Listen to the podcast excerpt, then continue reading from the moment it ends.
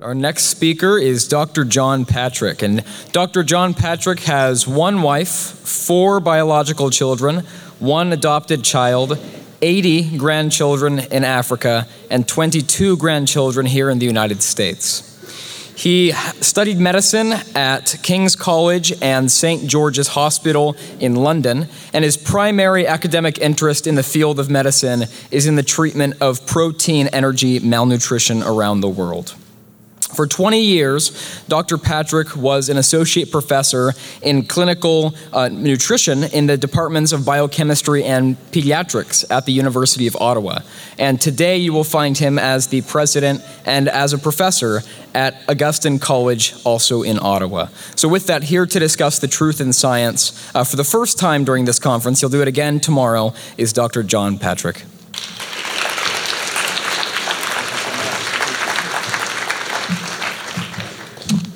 I don't know about you, but after seven hours of lecture, I need prayer. I imagine you do. So, shall we start with prayer? Uh, is that audible at the back? If I fade away and you can't hear, wave. If you wish to sleep, I, I understand entirely. So let's pray. Father, we know that we need your spirit at this time of day.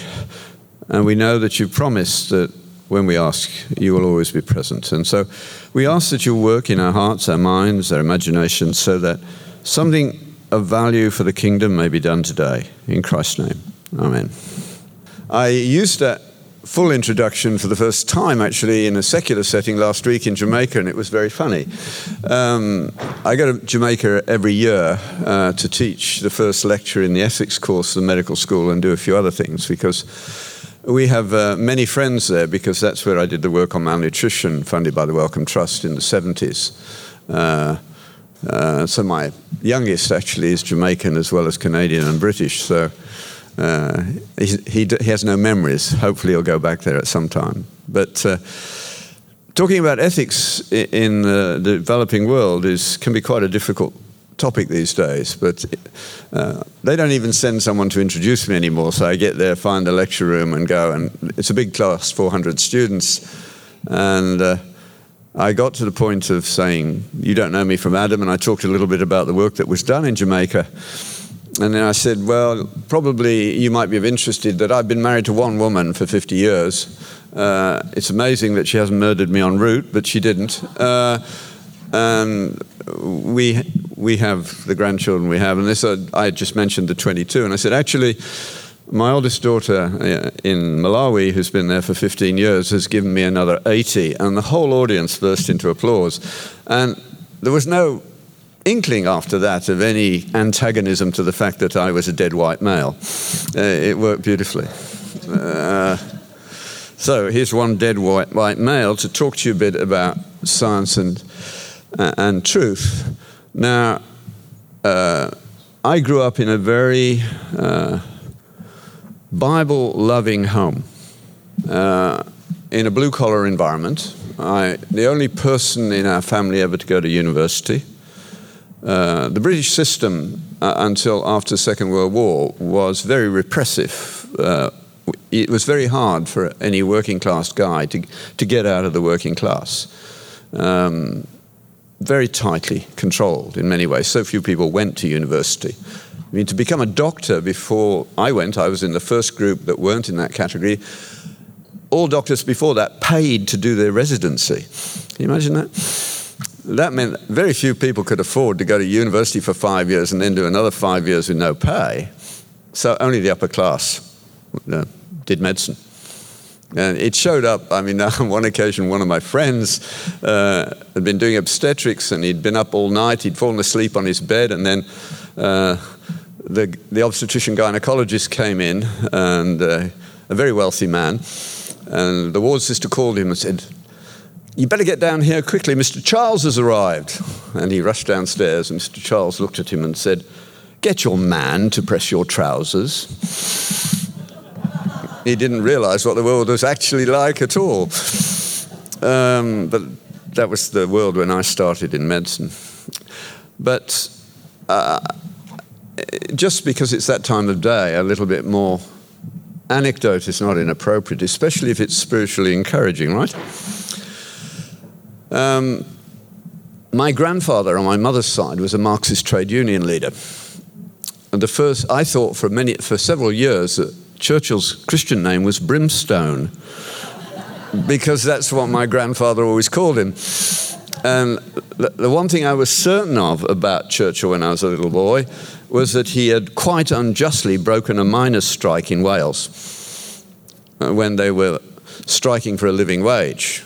They actually danced in the streets of Ebbw Vale when Churchill died. They never forgave him. Uh, I think he was repentant for what he did. That was early on in his political career, not during the war. Um, so, if, if, the, if the socialists hadn't won the election after the Second World War, I wouldn't be standing before you today. Because the, the, the reason they threw Churchill out was that he was not going to change the social structure. And those men who had fought the war and had been massacred in the First World, they were not going to have another world war in which there wasn't some reward for the working class, and a perfectly legitimate one, and that was the Education Act and the health service. And uh, I have to be honest that the most enjoyable medicine I did was in the British Health Service because I was there when it started. Nobody abused the system. There wasn't a sense of entitlement. I don't suppose any, if there are any doctors in this room, I know there's one at least, but I'm quite sure he has never had a, a patient say to him when he's been called at night to go and see them, Doctor, I'm sorry to get you out of bed. But that was the kind of environment it was. They, we weren't paid anything. My first check for 400 hours work, he did 100 hours a week, was 70 bucks. Uh, but you did live in the hospital. Everything was paid for and you could leave your shoes outside your bedroom door and they were clean in the morning. That, that's a very different world. And it wasn't all bad, uh, much of it was good. But my, my mother was a very smart woman. So and my father was a smart man too, but both of them had, were, a, were never given the opportunities that they should have had. My mother, in particular, um, she was actually she went to, to school to the age of 12 and teachers wanted her to stay and do more. And they said we'll find some scholarships for you. But my grandfather would have none of it. He said i'm having no favorites in this family. You will all be the same. Everybody else had started work at 12 you will too. Uh, but the grace of god put her next to a good woman and she was smart she didn't evangelize or preach she just loved her and when she'd earned her brownie points, she said to her, We've got some interesting missionaries at our church this week. Would you like to come and listen to them? And my mother had got nothing better to do. She said, Yeah, I'll come. Now, these missionaries were about as far as you could get from socialism because they had gone to the Congo with a man called C.T. Studd. And the mission that he founded Uh, didn't believe in giving salaries to the missionaries they were genuine faith missionaries. You went, if you joined that, if you felt the call to join that mission, they would test your your call and give you some training, and then off you went. And in their case, it was to the middle of the Ituri forest, and they'd been there about 20 years, coming back every five or seven years when the money came to bring them home, and they could go and visit churches and the like. And of course, God had never let them down said the most amazing stories to tell that didn't feature in the Marxist lexicon. Uh, my mother's jaw dropped and she went back for two more nights and she became a Christian. Uh, now these good folk had someone to write to them. And my mother had someone to write to who was interesting because they decided that they couldn't follow God's call and have a family in the middle of the Ituri forest in the early part of the last century. Uh, so when they came to England and young people became Christian as a result of what they had to say, they took them as children in the Lord. In, in the Lord.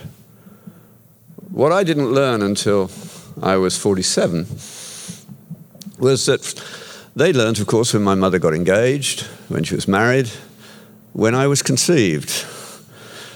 But I didn't learn until 47 years later that they had prayed for me every day from the day they heard I was conceived till the day they died, when I was in my 30s, they did meet my wife. And they had prayed that I would become a Christian I would become a doctor and I would go to the Belgian Congo. Nobody told me. Now, the prayers were ridiculous. Uh, the first one was reasonable. If you join God's kingdom, it's because of grace, isn't it? First of all, He calls you, and you're given the grace to respond. Um, and basically, you're not brought into church by priests and pastors, are you? You're loved into it by the people around you. Uh, they see what love can do. You do. You, you don't even think about it until you meet other families and you realize how different it is. So you're loved into the church, first of all. Now, I don't remember when I didn't believe the story was true. Uh, I was smart enough to realize that Pascal's wager is absolutely on the nail at level one. Uh, that if you look at the options, it's where I don't know if Jordan Peterson is here at the moment. Uh, in a way, I hope he's not. Uh, but I, I, think the divine fisherman has him in his net, don't you? Uh, just keep praying. Um, but that's the way it works. I didn't become an active Christian until I was in my 40s, that, which is remarkable.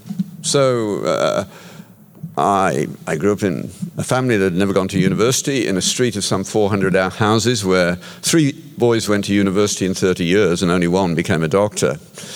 Um, and then when I was, uh, went to second, what do you call it, high school here, secondary school in England, I got a scholarship that I hadn't applied for. It was due to a tick on a form um, that my mother had ticked and I was transferred to the, one of the two best schools in England for intellectual development.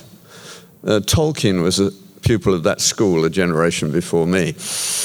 And they let him go to the coffee shop for most of his last year at school because they knew he was teaching himself Icelandic. Um, it was a good school. They really taught you to think and they give you a real joy of learning. But socialist um, government in Birmingham gave some money to this school, which is totally independent of the state, uh, but the state gave them money. The Brits are like that. You know, they pretend to be socialists, but they know elite education is essential to any nation. Uh, and that's the way they did it. But the socialist contribution from the city of Birmingham came with a very small affirmative action tag. They, they drew 100 boys a year from a population base of 6 million competitively. And uh, they said, We would like you to have two working class boys. I was one of them. Uh, you can imagine what it was like going from the British equivalent of Detroit uh, to that school and finding myself functioning in three languages or being expected to function in three languages within a year or so. Um, I, it didn't bother me. I was just so overwhelmed with how exciting this all was. I don't ever remember any anxiety about it. Uh, it was just an incredibly good experience.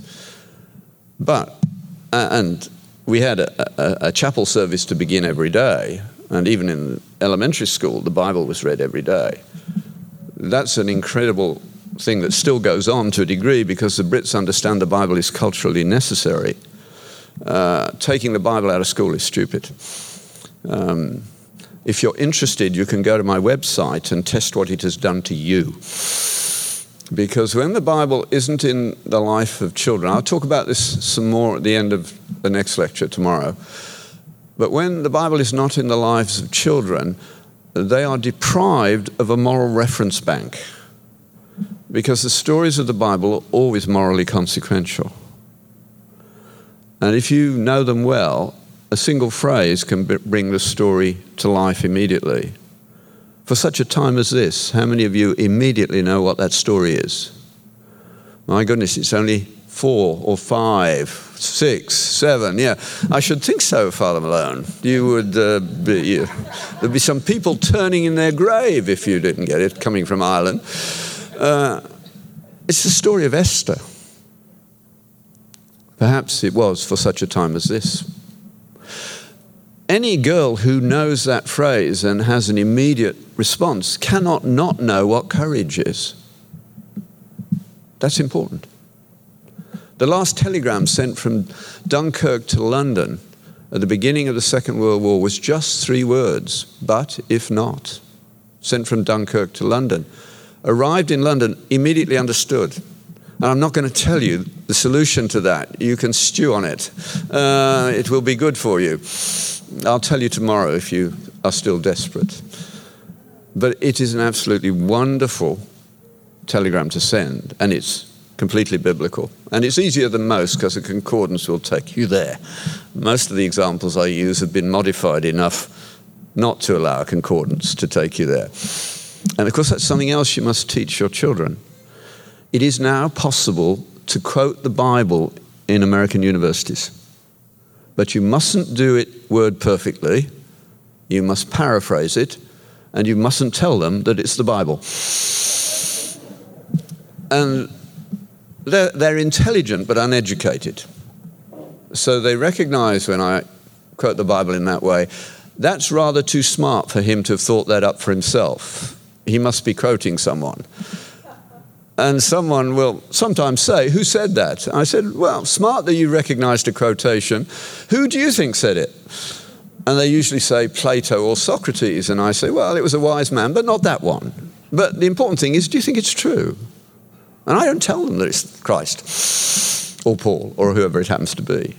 And I'll be out of there before they work it out anyway, so all is well. You have to play games with this world, and they don't know how to deal with it. Now, from that background, I ended up in the science stream, and I ended up doing medicine. Uh, and what I hadn't realized, it had already begun in that school, but it was held back because scripture was part of life and because we had superb teachers of English literature and the like. But once you got to university, university was boring compared to that school. I played truant a great deal. Uh, I think I went to about three quarters of the lectures. Uh, I knew I wasn't going to be an orthopedic surgeon, so I didn't bother with any orthopedics, and uh, you could learn enough from the book in 20 minutes to pass finals, so that was okay.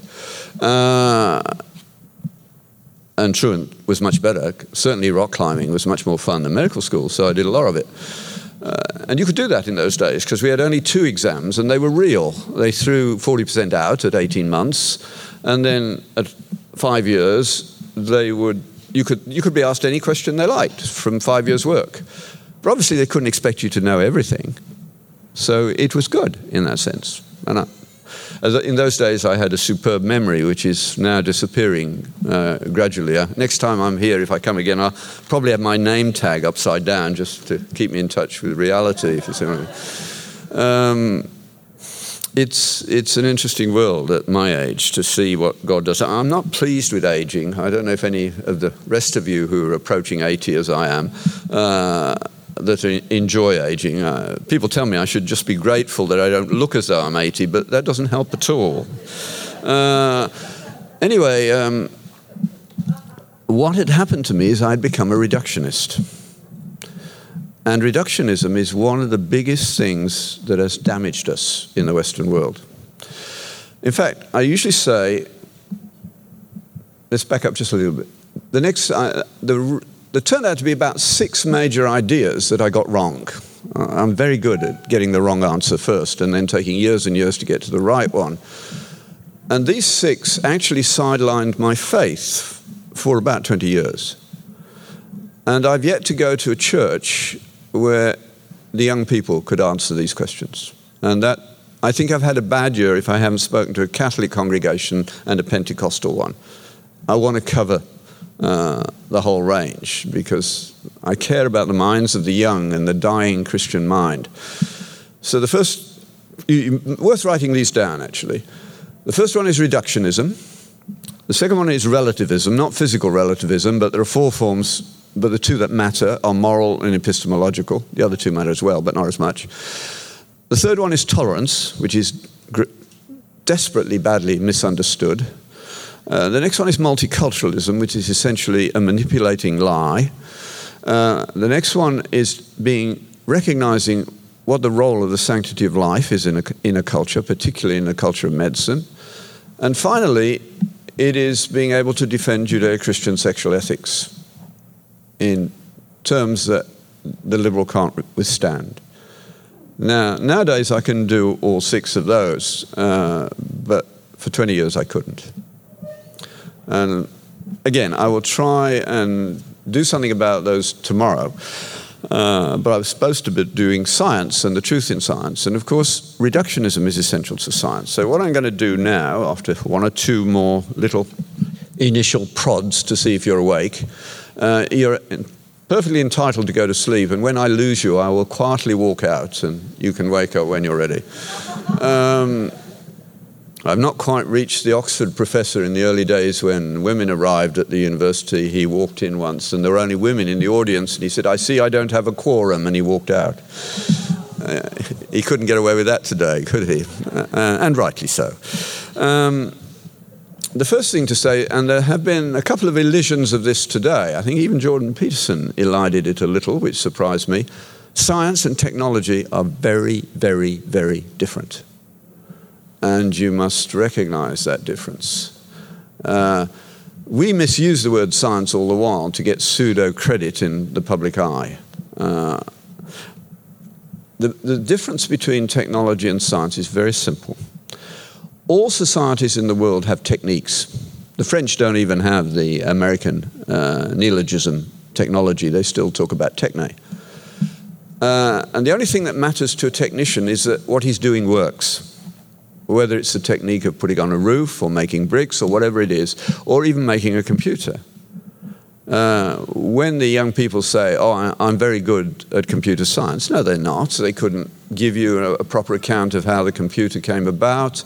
Uh, they know which buttons to press and what the, the software language is, but they don't have a deep understanding, in most cases, of how the thing works. Uh, they just know how to fix it. That's technique. Science comes from a word that means knowledge. Uh, and real science is the obsession with wanting to know what's going on.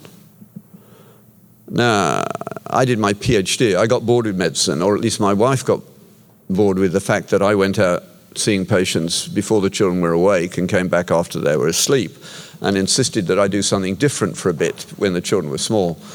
Uh, and so I did a PhD to see my children, which is a very unusual reason to do it, but it's a very good one. If you raise your own money, the boss can't tell you which hours to work. And it worked very well. Uh, but I was also fascinated from the first time I came across it that at this moment you're using about 45% of your energy on a single transport system in the body and I doubt whether any of you could name it. Right. No. Yes? Hmm? No, no, a single protein that runs a single system, not a whole, not a physiological system. It, it's, a, it's a pump that's present in every cell membrane in the body, and it creates the membrane potential that we have across every cell in our body. Everything's run by electricity in the body. Hmm? No, no, that's a much bigger system. It's, it's an NAKATPase, to give it its name. It's usually called the sodium pump nowadays. Uh, it, it generates by uneven pumping of sodium potassium the potential that keeps us all alive and everything working. And it's about 45% of our energy spent on it. Uh, it's what took me into malnutrition as well in due course because uh, my PhD, when I'd finished it, I'd invented a new technique, which is always nice because you control the literature for a bit, especially if you're as cynical as I was and some key details of the method were left out initially in the papers that were published. Uh, uh, that gives you another two or three years before anybody can catch up with you, and life is easy. Um, uh, so uh, I went to the Wellcome Trust, and because when I'd finished my PhD, my wife said, "You're not going back to internal medicine, are you?" And it wasn't a question. Uh, and she said, "You promised me we'd travel, find something useful to do with your PhD in a nice place." She's always wanting me to be useful, which is not likely to happen very often, but it does occasionally. Um, so I went cynically through the world literature and found to my amazement that there had to be a problem in malnutrition. World Vision always shows a malnourished child who's swollen with flaky paint skin, who looks as miserable as can be. That's only about half percent of the total burden of malnutrition. And it's the only one that has the swelling. The other ones are just dreadfully thin, 10 pound two year olds. And The difference between the two is the amount of salt in the body. So there had to be something wrong with how salt was handled in the body of kwashiorkor children. And in fact, to this day, uh, it's the only measurement that you can make in the laboratory that will distinguish those two. Nothing else will. Uh, I was right in my hypothesis, and uh, so we went for two years, and we actually stayed for nearly seven in Jamaica, which is lovely place to bring up your children and not have to bother about the rest of the world. Didn't go to international meetings because nobody was working on the same subject. Why bother? It was much nicer snorkeling on the north coast at the weekend. Uh, wonderful life, uh, but very irresponsible. Um, so science is about this drivenness to, to, to understand. And when I started trying to do what I wanted to do, I was 18 months into my uh, PhD and I hadn't got a single result. And then I got meningitis, which is amazing. I'd done two years of infectious diseases before and never got sick. Uh, I do a PhD and I get meningitis. Um, that's extraordinary.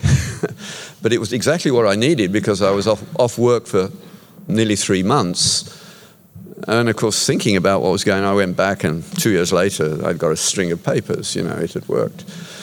I'd also been the proximate cause of the conversion of a man who subsequently became uh, head of personnel for Rolls Royce.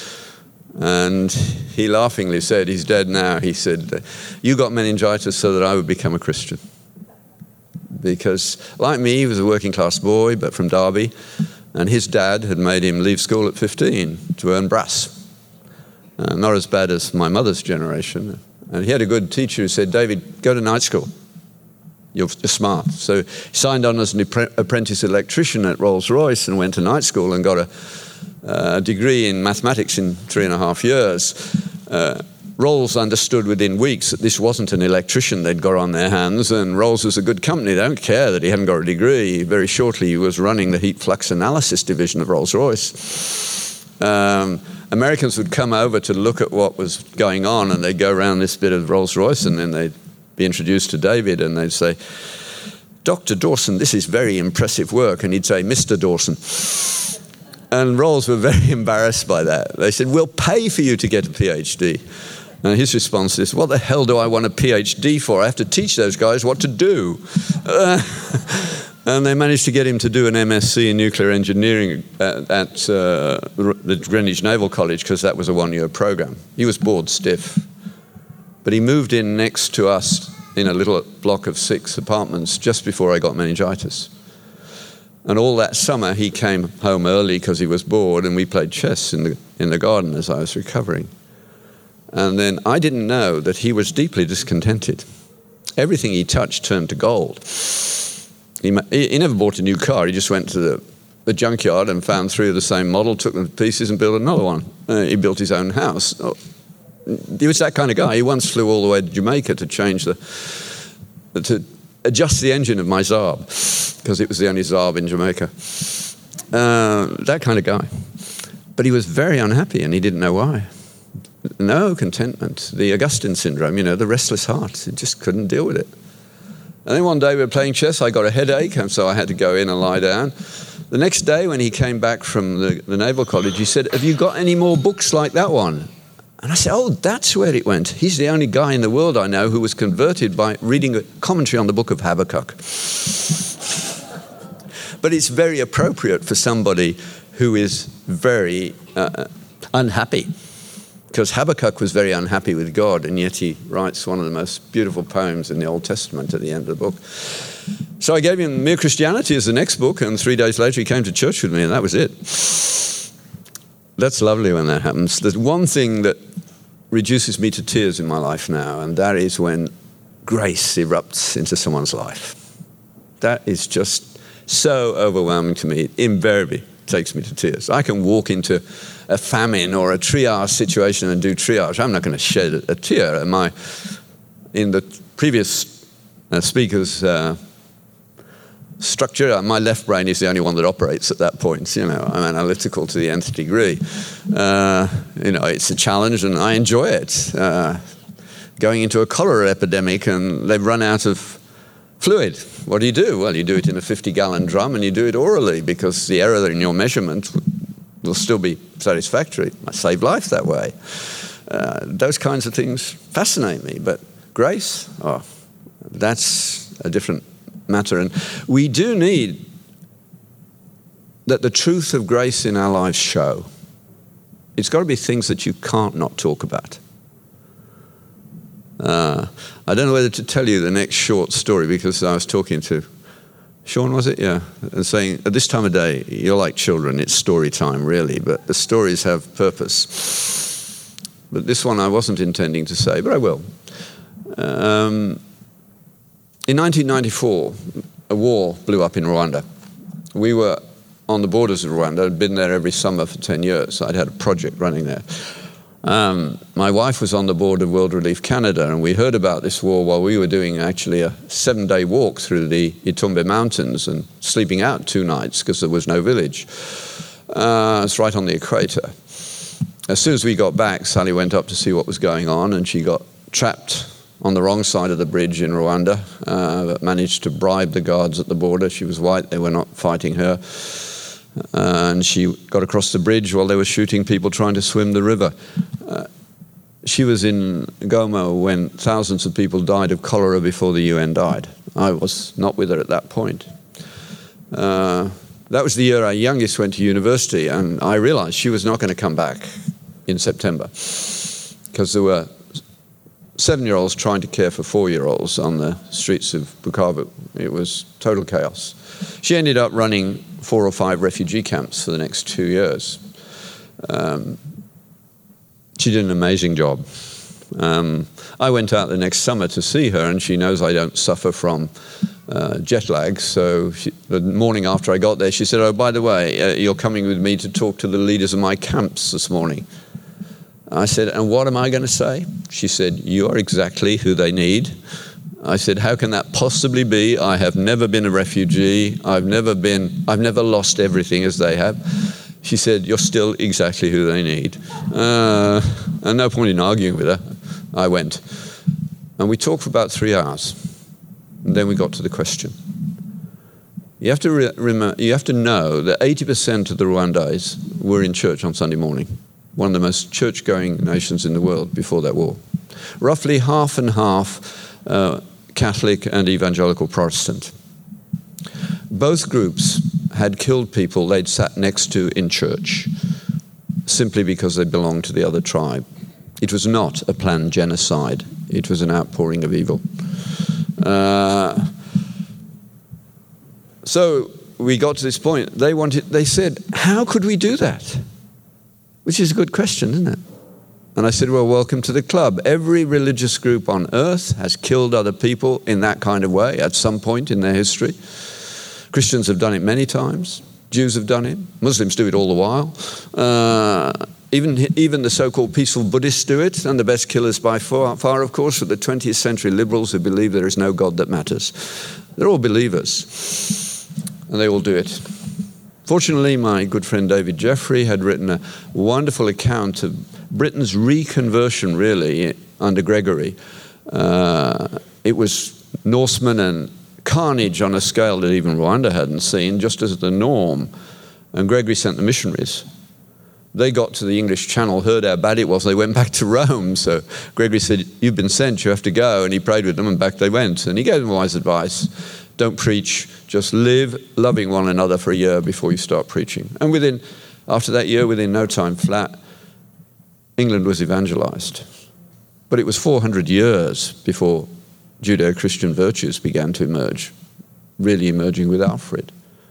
And typically, it's 200 years before a pagan society historically gets to anything that might be recognized as Judeo Christian ethics. Uh, which is an interesting thing. The day after you become a serious Christian, do you become good? No you are redeemed. And many of the good people in your church are cradle Protestants or cradle Catholics and are not actually Christian. Uh, they're good people because of their cultural upbringing, but they've never met Jesus. He's not central to their lives. Uh, that's an entirely different matter. And reductionism comes in the way we talk about that, and I'll come to that in a moment. So, science and technology are very different. I didn't finish the story, which I said I would. I'd better. The last thing my wife asked me to do, I spent the whole of that summer teaching every other day for between three and five hours for two months in the refugee camps. I was in tears, they were in tears, and I was simultaneously the happiest man in the world. I subjectively felt his pleasure that year. I'd made a, for the first time in my life that summer, I'd prayed, I'd said in my prayers, Lord, I've got nothing to do this summer. Have you got any work for me? I had done Christian things before that, but I had always chosen which Christian things it would be. That summer, I gave God carte blanche, and my goodness, did he use it! It was amazing. But the most amazing bit was the very last thing that happened. Sally said, There are a lot of pastors and priests in the camp. They would do well to have a weekend with you so that you could give them material that would help them with their congregations. And I can twist the UN arm and we'll open up a mission station. The missionaries had all run away, uh, they couldn't handle the carnage.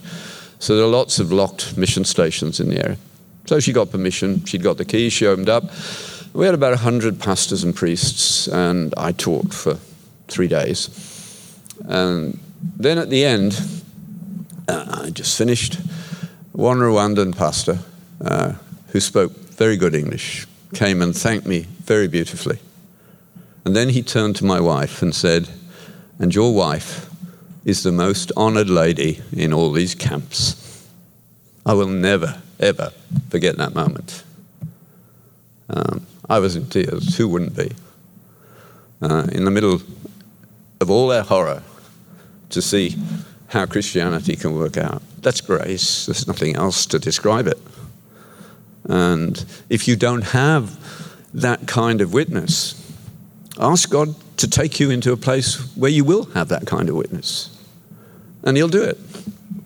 He doesn't promise you a comfortable time. He says, pick up your cross and follow me. But He does promise you a safe arrival. You don't know whether it's back here or in heaven. That's, but either way, it'll be fine. And encourage your children to do the same.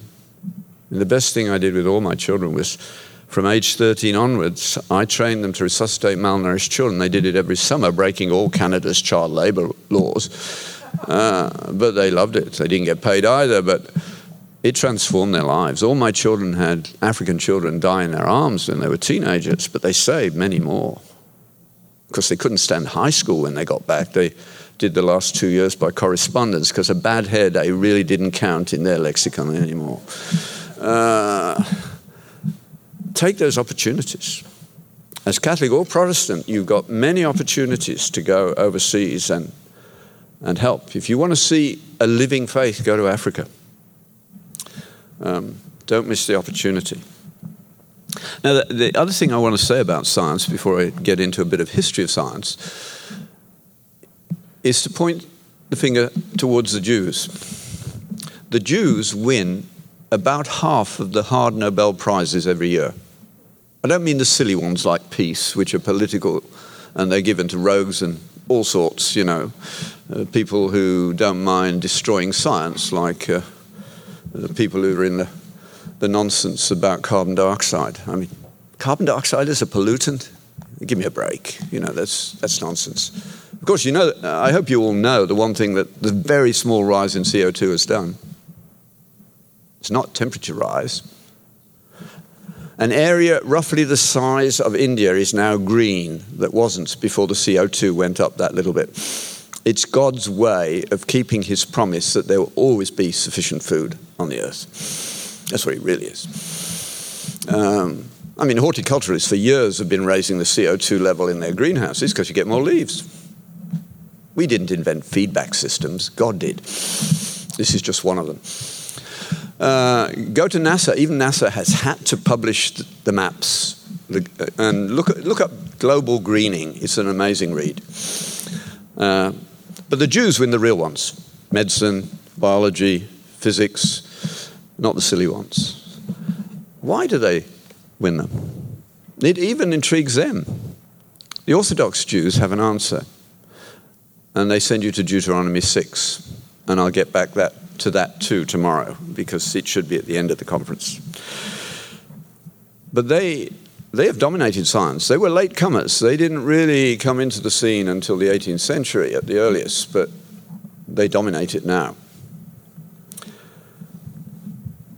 Next, I wanted just to point out to you that the, there are two silly nonsenses that still circulate broadly, and one is that there's a war between science and faith. That is blatantly untrue. And in fact, historians of science wouldn't tolerate that. If you go to a meeting of professional historians of science, they would say something like this It is true that the church was not a perfect patron of science, because as always, the church wanted to control, and that wasn't a Christian thing, that was a human thing. Uh, but it is true that the church was the only patron of science. And you need to know that story. The nicest short account of that that I know is in a book by Rodney Stark called the glory of, For the Glory of God. Rodney Stark was a unbeliever a sociologist who became interested in the sociology of religion, which ultimately led to his conversion. And in that book, he gives a, in one chapter, he does a brilliant précis of the standard textbook for the genesis of science, which is David Lindberg's book, The Beginnings of Western Science, published by the University of Chicago Press. But um, Stark opens with the classic story that everybody in America seems to know, although it's absolutely untrue. It was Dickson White who was founder, was it Columbia or Cornell? I always get that wrong. Anybody remember? Anyway, the very secular of those two. Uh, and he admitted later in his life that he'd fabricated what he wrote. And he knew that nobody would look it up. So he fabricated a story that when Columbus wanted to set out for America, the Bishop of Ceuta, uh, in Portugal tried to stop him going, and that's perfectly true. He did. Uh, but White goes on to say because uh, they knew that the Earth was flat. That's absolutely not true. Uh, they knew that it was round. The, the, standard textbook for astronomy in the Middle Ages was the sphere, and the sphere was us. Uh, people sitting in the desert watching eclipses, they're not stupid. They realized that the Earth was casting a shadow on the sun in some way. Uh, they knew it was a sphere what the Bishop of Ceuta knew was that the model that uh, Columbus was using was the worst one. Far too small a figure for the size of the earth, and he was going to die at sea because nobody knew about America. He thought that Japan was roughly 2,000 miles away. Uh, it's not. Uh, so he was going to die at sea. He went anyway, and he only survived because America was there to run into, and the, uh, the crew were just about to you know, mutiny when they hit land. And Stark goes on to say, I actually quoted Dickson White in the second paper I ever wrote, thinking it was right. It's not true. So, and we uh, still, you find people who are coming out of history departments who are still fabricating this nonsense, which is simply untrue. So, science and faith, no. The church had to give up its desire for power, and that was good. Uh, but it did also provide uh, a lot of base for science to take place. So the second nonsense that goes on is to call the endarkenment the source of science. I refuse to call it enlightenment. It wasn't. It was an endarkenment. Uh, I got that from McIntyre, and he's absolutely right. Uh, science began long before that. And it began where else? It couldn't, it couldn't start anywhere else. It started in the church. Uh, a reasonable date is 1277. Aquinas had died a few years before after achieving the greatest intellectual feat in five centuries of synthesizing Aristotle and the Bible. He never finished it, by the way. And the reason he didn't finish it is fascinating. He had a, he, he, he had a vision of Christ. And Christ said to him, It is well done, Thomas. What do you wish? And Thomas said, Only you, O Lord. And he never finished the Summa. When asked why, and he died a few weeks later, when asked why he was not doing any more writing, he said of the greatest intellectual feat in 500 years that it was just straw. Mere straw, he said. That tells us something about what heaven is going to be like, doesn't it? You take the greatest things we've ever done, and we're going to look upon them as straw when we get to heaven. And we won't mind them being straw because it was straw done with good intent, and that's what the Lord looks on. Not what we actually do, but the state of our hearts. So, you need to know that. And we have much that we can be proud of. So, Thomas died, but all the universities, which were starting around the same time in the 12th century and thereabouts, loved what Thomas had done because they had new tools. Greek deductive logic was a powerful tool, so it was taught everywhere. The bishop who was most modern in the sense that my mother was, for instance, when she sent me off to university and told me to beware, beware of philosophers, uh, quoting St. Paul, of course. Uh, of course, the first thing I did was take a course in philosophy. Uh, but that way is the way it was. And the Bishop of Paris was wondering whether this new synthesis of Greek philosophy, pagan philosophy, and the Bible might not lead the humble poor astray in their faith. Um, and so there was a ban placed on some of the writings of Thomas and others. But of course, it didn't make any real difference. Uh, they still did it in the dark. In fact, Oxford never even began to not do it. It was only Paris that was stuck. And I imagine that what happened was you can imagine if you're a professor and it's August and you're suddenly told by the boss that you can't use your notes from last year.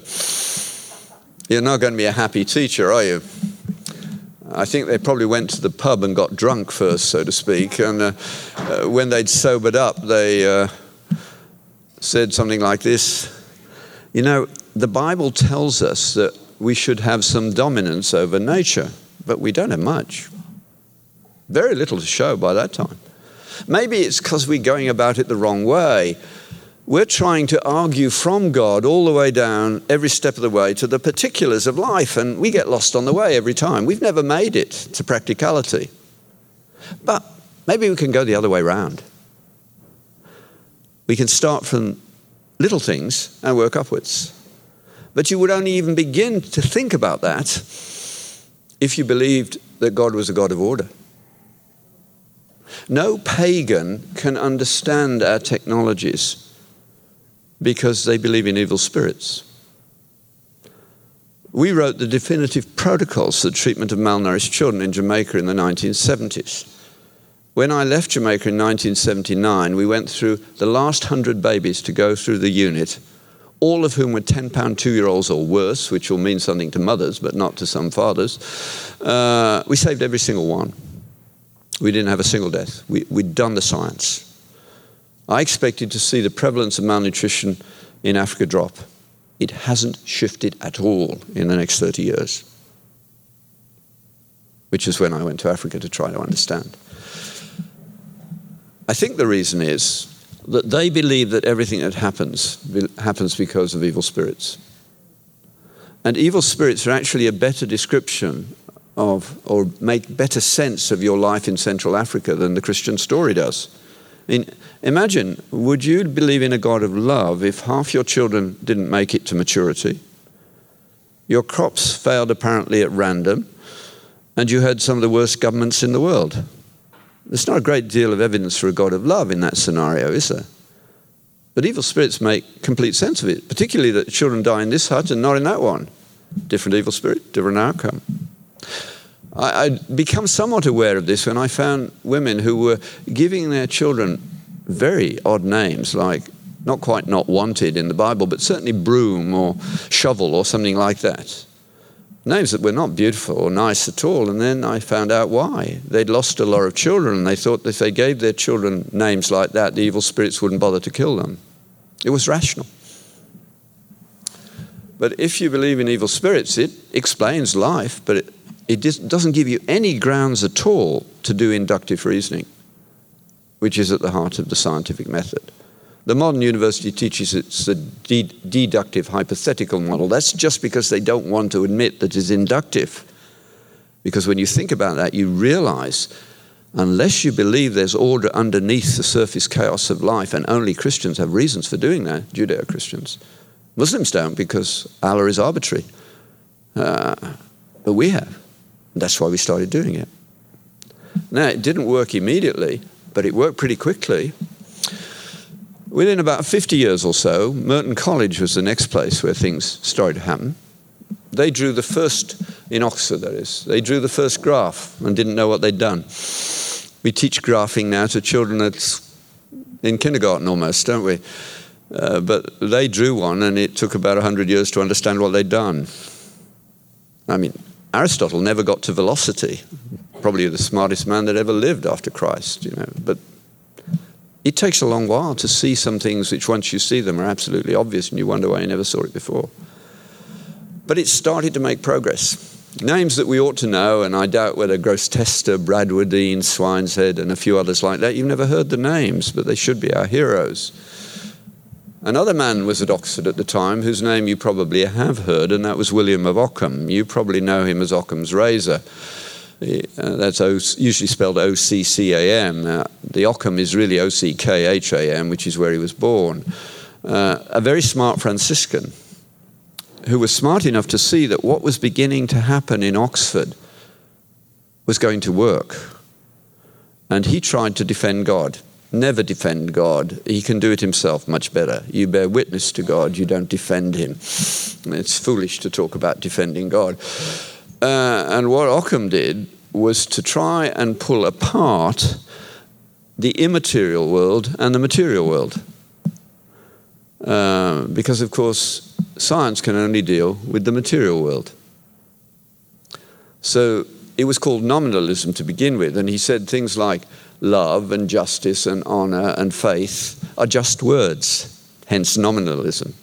They have no material existence, do they? Yet I can say to any uh, student audience on this continent, the more liberal the university, the easier it is to do it. Uh, it doesn't matter what the title of the lecture is, I can always say what I like. Uh, uh, and this will come in if I get prompted. Uh, I don't work from notes to any significant degree because I've learned that if I pay attention, every now and again God tells me to say something I hadn't thought about, and I can almost guarantee somebody's going to come and talk to me afterwards about what I said. And it was nothing to do with me, really. Uh, but this one works every time. You can do it. Uh, so I'll say something like this I'll say, I, have only been in your university a few hours, and I haven't met very many of, you, many of you, but I know some things about you.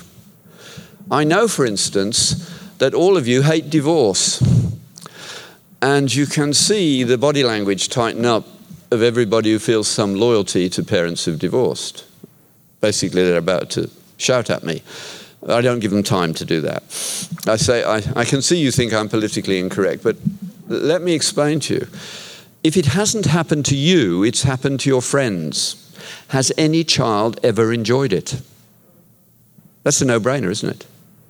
No child has enjoyed it. They may later come to see that it was necessary because they didn't receive counseling before marriage, it was a stupid marriage, etc., etc. They didn't enjoy it.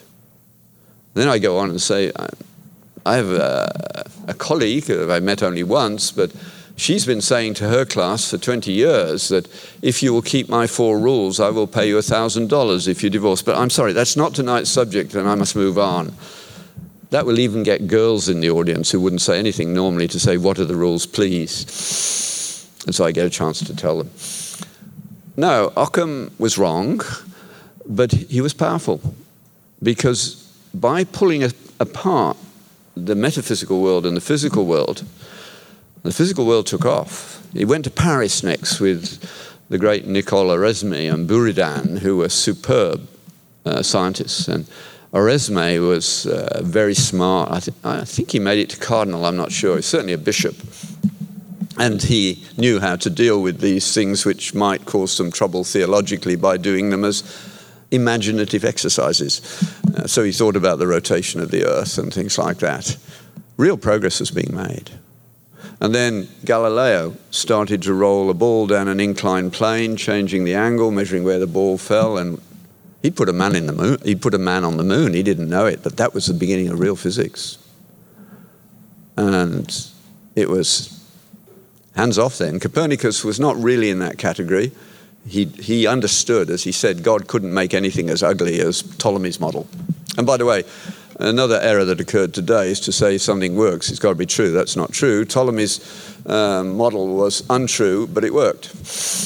Uh, it worked better than, or as well as Copernicus, and Copernicus had to put the same sort of epicycles and things in to, to make his model work, to predict the eclipses and give us a calendar.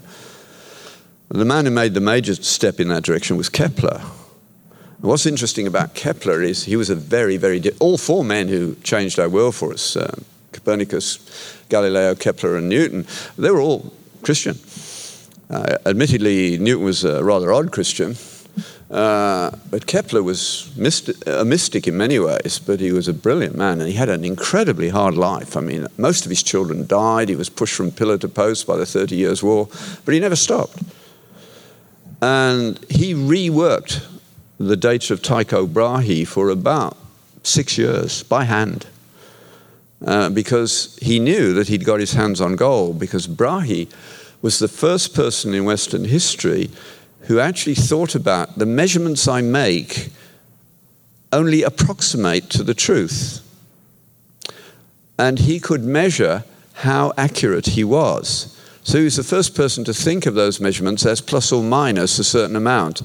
But he knew the truth had to lie in that space, even though he couldn't say exactly what it was. That was a huge step forward. Uh, and so he, six years, still obsessed by Aristotle and perfect circles. And then he says he didn't work it out, God showed him. Because God doesn't like perfect circles very much. He can make them. Uh, he made one or two in the body just for fun, I think. Uh, but he likes m- more beautiful shapes. And of course, what uh, Kepler discovered was that an ellipse was a much better way to look at the movement of the planets with uh, the Earth at one, with the Sun at one focus. And that gave him the three laws, and we were away to the races. Newton then did the mathematics in a book that will never be repeated. As, as a single author book, n- nothing will come close to Newton ever again, but he, sh- he showed that gravity would provide the force for all this. So, in a space of less than 100 years, we'd suddenly got very accurate descriptions without lots of epicycles um, that explained. And people were impressed. Newton was very clear. He said, I, have not, I do not pretend to tell you the truth. I just pretend to give you mathematical models that work.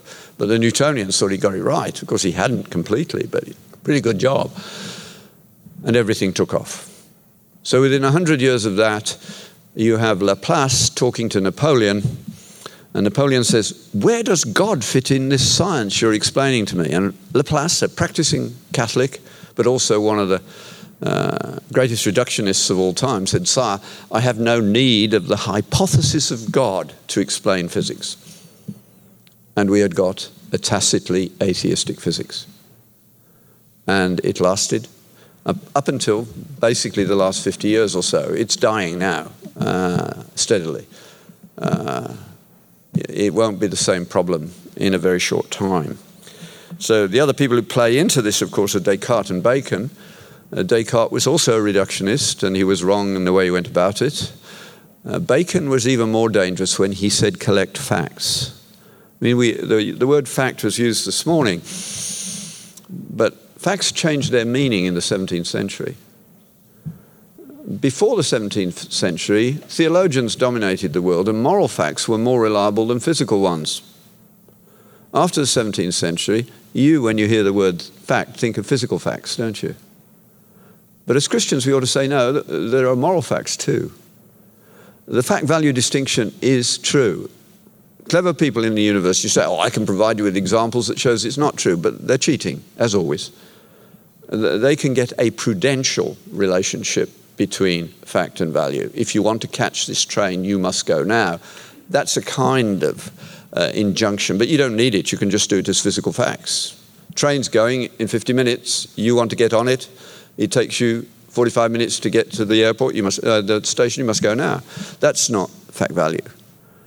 But physical facts do not tell you how to behave.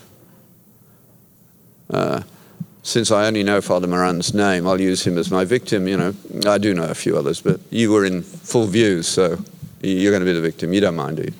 You know, you're an Irishman, and English are allowed to do this to the Irish anyway.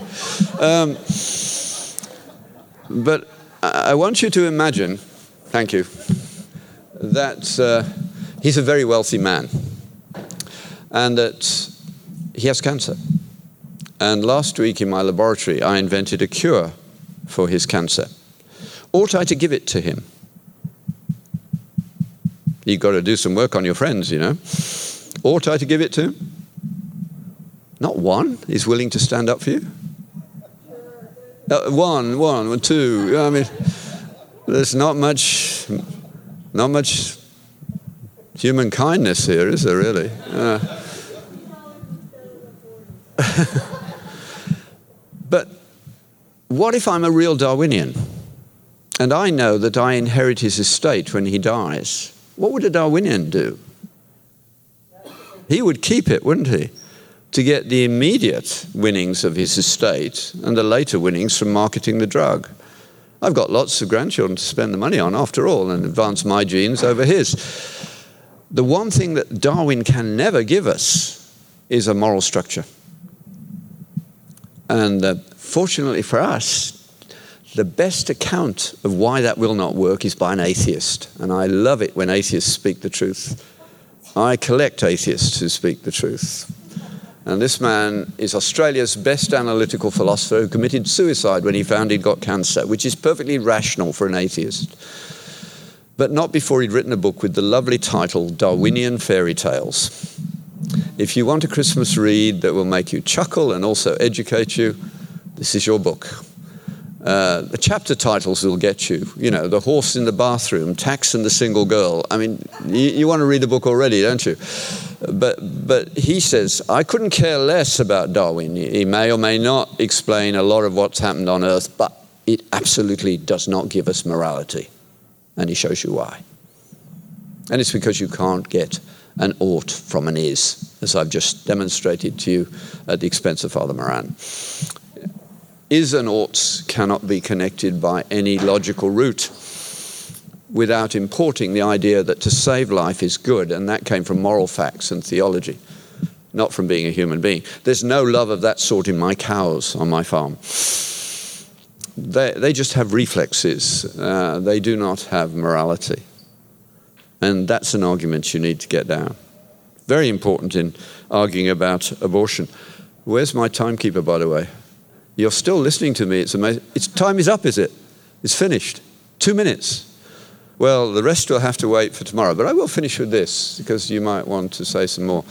One of the most difficult things for me in that list I gave you was the sanctity of life. I was pro choice for 20 years over rubella babies. Before we had a vaccine for rubella, rubella caused very serious neuro- neurological and cardiac problems.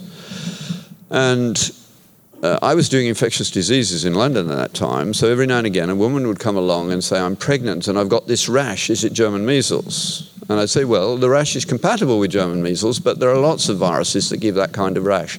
We'll take some blood today, some more in a, a week's time, and then I'll see you two days later and we can work it all out. Now, in most cases, the news was good. But every now and again, one had to tell a woman that given where you are in your pregnancy and the fact that this is rubella, you are facing something like a 90% probability that your baby will have major neurological and cardiac problems. That's not easy news to give, is it? We didn't give it quite so bluntly as that, but that's what, in effect, we had to say. And what we said next was, This pregnancy's gone wrong, hasn't it?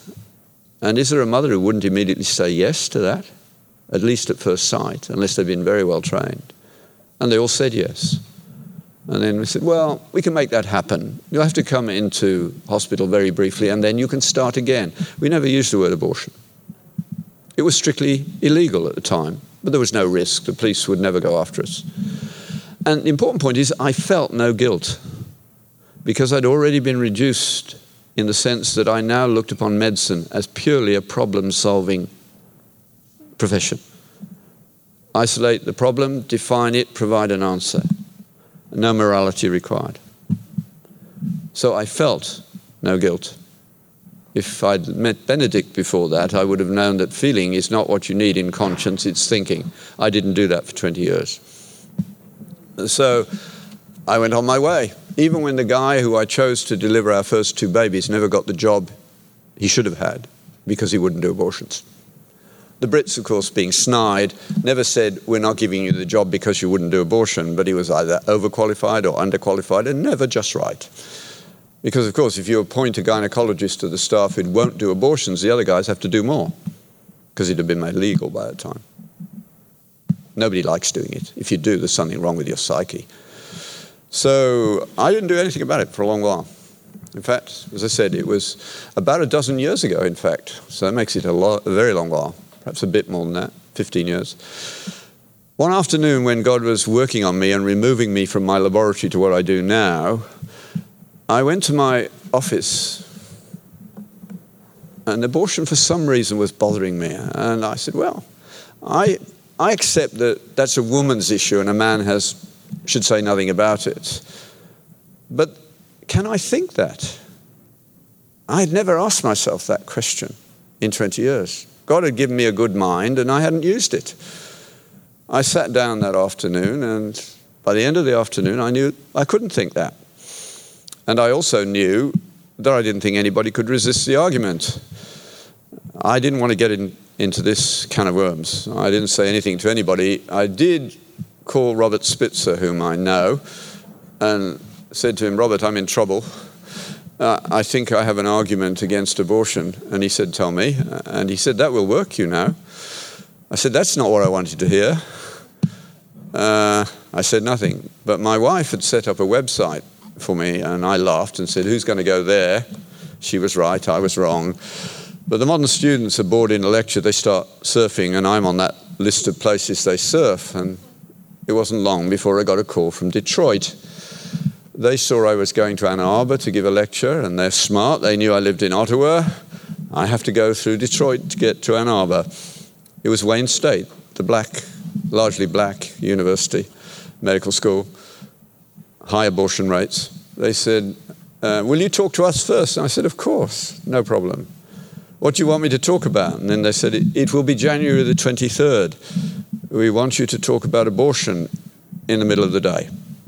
I said, Sorry, I don't do that. And they said, Why? And I said, I've no desire to be lynched in public. And uh, they said, We've heard you talk. We think you could do it. I said, Flattery will get you nowhere. Uh, and then they did the Christian thing and said, We've been praying about it. And I knew that it was going to happen at some point, and this was going to be it. And I said, Well, make sure the lecture room has an escape hatch next to the lectern, like about there uh, and take me to Ann Arbor immediately after the lecture, and I'll do it. I needn't have bothered. The lecture ended in dead silence, as it has done every time since. I've done it probably 80 times now Harvard, Minnesota, Wisconsin, California, Oxford, St. Petersburg, Sydney. Never had a single aggressive question, even Cuba. Why? The last line in that lecture is I have laid out two worlds for you. Which one do you want to give to your children? And it's the pro life one. Now, I haven't told you how the lecture works, uh, but my time is up. Uh, I think you have a copy of that lecture, don't you? And so it's free to copy it. It's called Justice for the Unborn. Uh, it was a gift from God. The essential thing to realize is that we get the argument wrong by starting in the wrong place. The first thing to do is to diffuse the abortion issue as such. And I do it thus, just to take an extra minute. I can say to any group of medical students within six weeks of them starting medical school, if I were to say to you that you've already decided that there are people in your class to whom you will never trust the care of a dog of yours, what will you say? And all around the room, there are ironic smiles. The answer is yes. Within six weeks, they know that there are very untrustworthy people in medical school.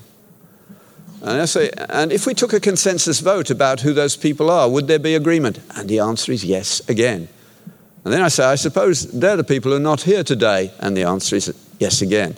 Now I've cleared the ground. I say, now let's go the next step. Those of you that remain, if I remove sex and death from the discussion, do you trust one another to do decent ethical medicine? And the answer is yes. But if I put sexuality, abortion, and death into it, there's no possibility of agreement, is there? And they all agree there isn't. So it turns out, then, isn't it, that this is where the problem lies. And what we are discussing today is what, if any, duties do we owe to human beings before they're born? And decent members of this medical school disagree about that. So the real question is not abortion, but what would you need to believe to be an ethical abortionist? And what would you need to believe to be an ethical anti abortionist? Both positions are positions of faith.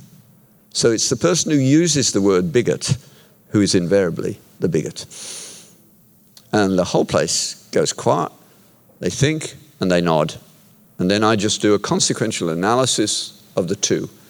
And the uh, as, the old one, has been hammered at for years, but the consequences of the feminist position have not been hammered at. I call it the domino effect of Roe v. Wade, and the casualties are amazing. Personhood, extension into euthanasia and things like that, the loss of justice, it's destroyed justice. Uh, the, it's also behind the animal rights movement, it's, dis, it's destroyed the common good. It's a disaster. And so when I get to the end, they're stunned because they haven't thought about any of those things. Anybody can do it, you just have to practice.